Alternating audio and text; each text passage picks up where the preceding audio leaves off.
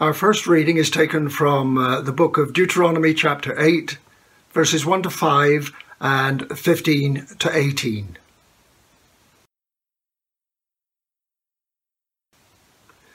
Be careful to follow every command I am giving you today, so that you may live and increase and may enter and possess the land that the Lord promised on oath to your ancestors.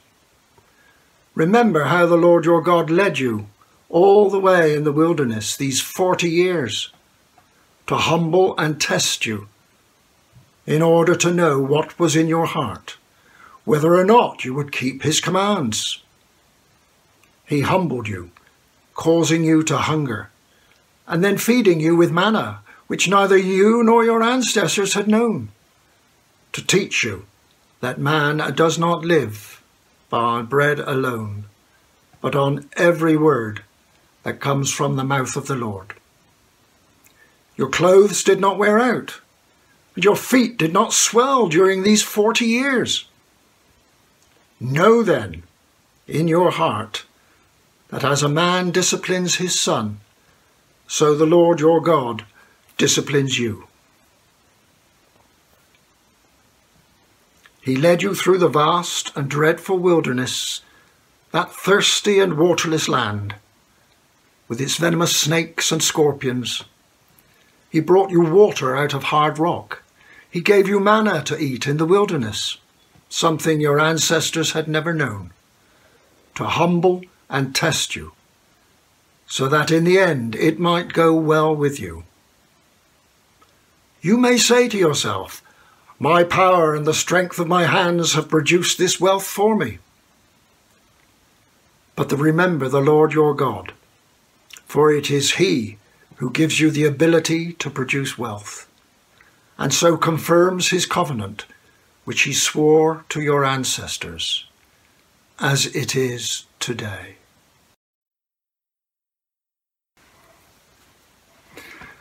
Our second reading is taken from uh, the Gospel of St. Mark, chapter 1, verses 9 to 13 the baptism and testing of Jesus. At that time, Jesus came from Nazareth in Galilee and was baptized by John in the Jordan. Just as Jesus was coming up out of the water, he saw heaven being torn open and the Spirit descending on him like a dove. And a voice came from heaven You are my Son, whom I love with you I am well pleased. At once the Spirit sent him out into the wilderness, and he was in the wilderness for forty days being tempted by Satan. He was with the wild animals, and angels attended him. This is the word of the Lord. Thanks be to God.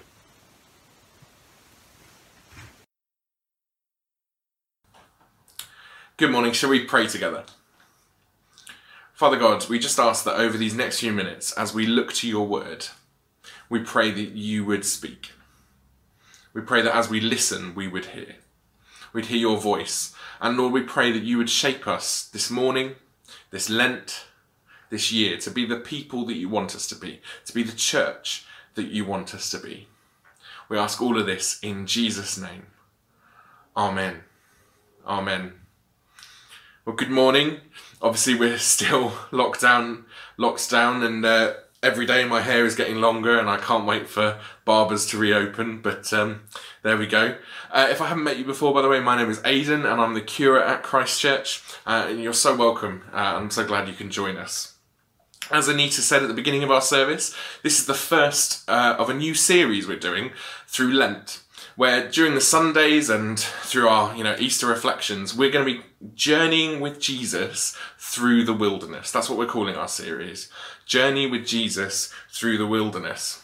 Now, I'm sure many of you, as soon as you hear that, will know, you know, why we're doing this at Lent. But just so we're all aware, you know, Lent is the time when the church pauses, reflects.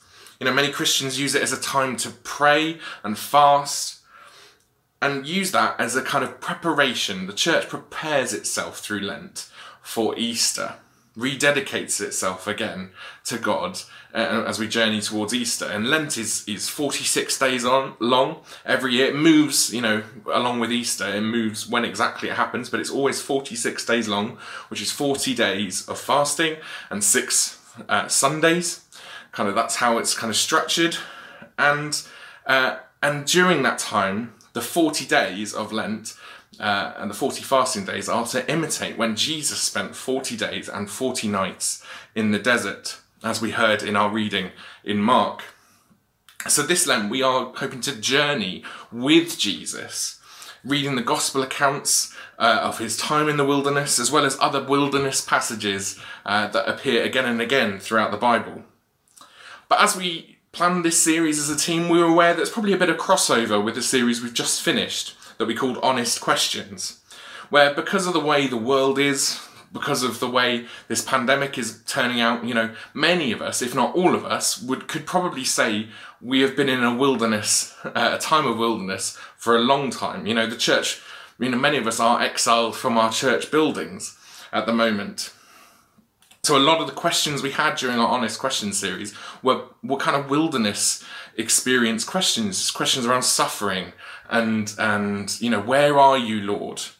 And many of us will listening to that, you know, that phrase, will be just thinking, oh, we're doing going to do the same thing again, but but we don't want to repeat ourselves during this series. So as a team, we as we were planning it, our aim actually is to have a bit of a perspective shift because quite reasonably and understandably, our Honest Questions series started with our perspective, didn't they? They started with our questions. They were quite introspective, you know, starting with our experiences and how we are making sense of the world that we live in. But this series, we want to shift the perspective and move away from this introspective starting place. And I asked on for my Facebook this week, you know, does anyone know what the opposite of introspective is? Because I couldn't think of a word for it. Uh, and no one really came up with a good answer. So uh, I've kind of come up with my own words that to kind of help us, you know, that perspective that we're going to try and get during this series.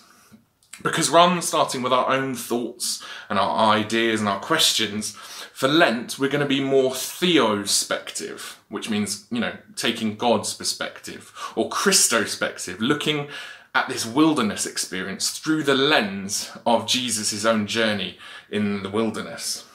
And hopefully, as we journey with Jesus through the wilderness, our expectation, our hope uh, as a team, our hope for the church, and our prayer is that we might in some way have a more hopeful perspective and lead us to a place where we can worship God at Easter more fully, more wholly, more truly, and more joyfully because we've journeyed with this extra perspective.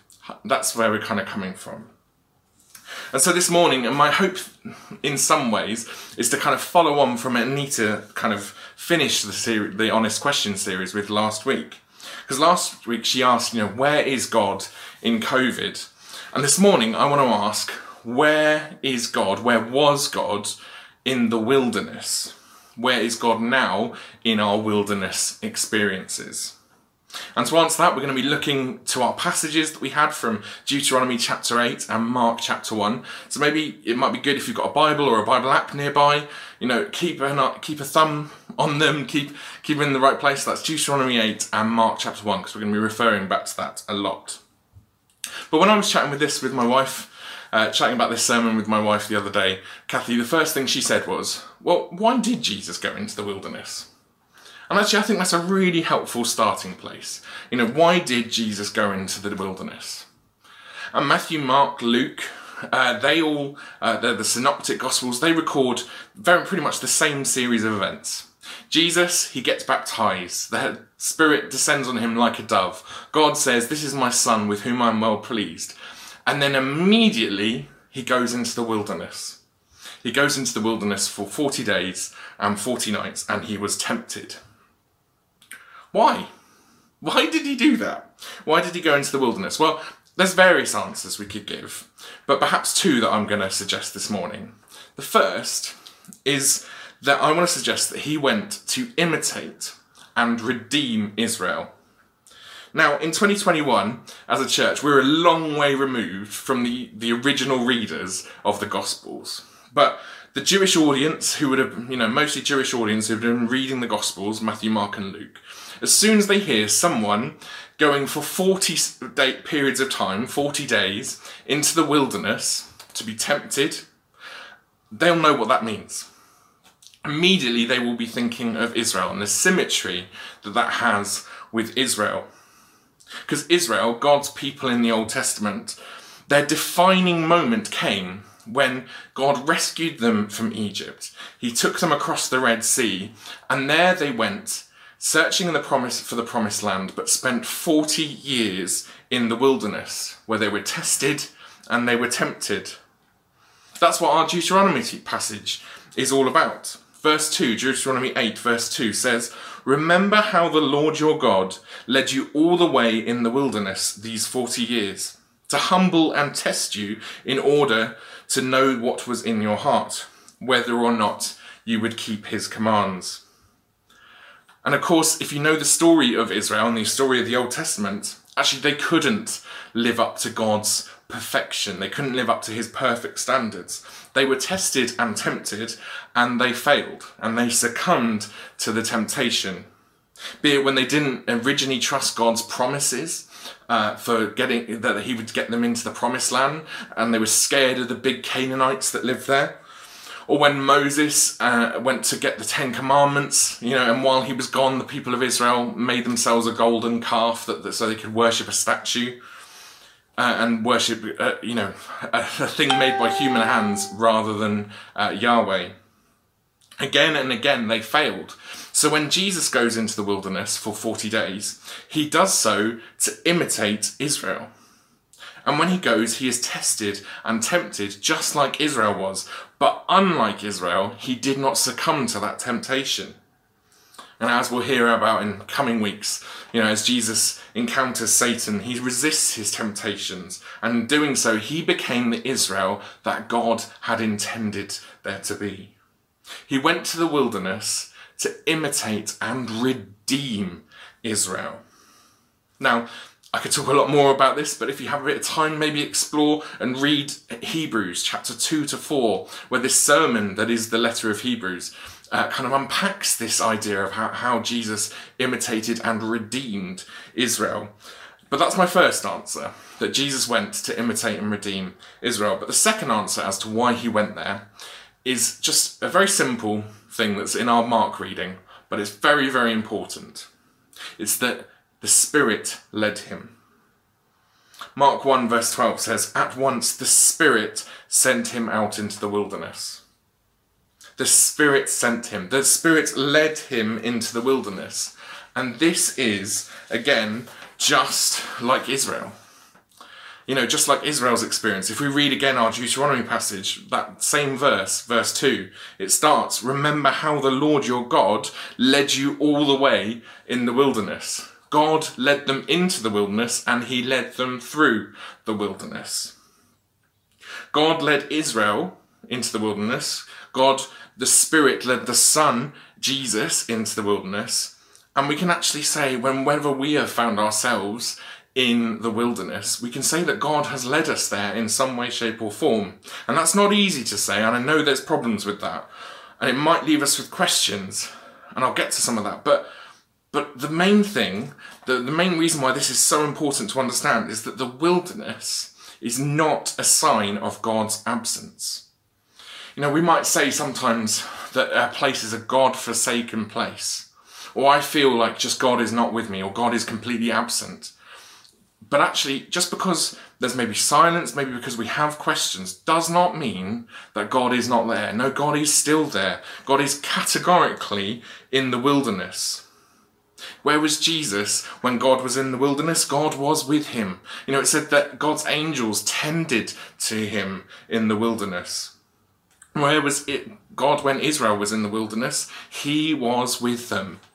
You know, the wilderness was a time when God miraculously cared for Israel. He fed them manna from heaven, water burst out of a rock, and that was, you know, that was always the, the miracles that before the last couple of years, I was obsessed by. I thought that was amazing. You know, the God's provision for the for the Israelites during that time. But actually, recently, there's been a new, there's been a different miraculous provision that's kind of caught my attention, and it says this: Your clothes did not wear out, and your feet did not swell during these forty years. Now, many of you know I have a toddler, uh, a young toddler, a young son, uh, and he's growing all the time. Anyone who has any children or remembers what it was like to be a child, it feels like you buy a new pair of shoes and they wear out instantly, or you buy a new pair of shoes and they grow and they grow out of them so quickly. For 40 years, the Israelites were provided for by God, so they didn't need new shoes and new clothes.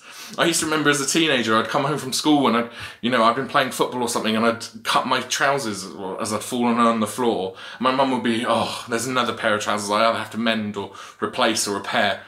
The Israelites didn't have that. For 40 years, God looked after them. That is incredible. Now, where was, when Israel was in the wilderness, what does this mean? God was with them. Yes, God was with them. Where was God when Jesus was in the wilderness? Yes, God was with him, sustaining him.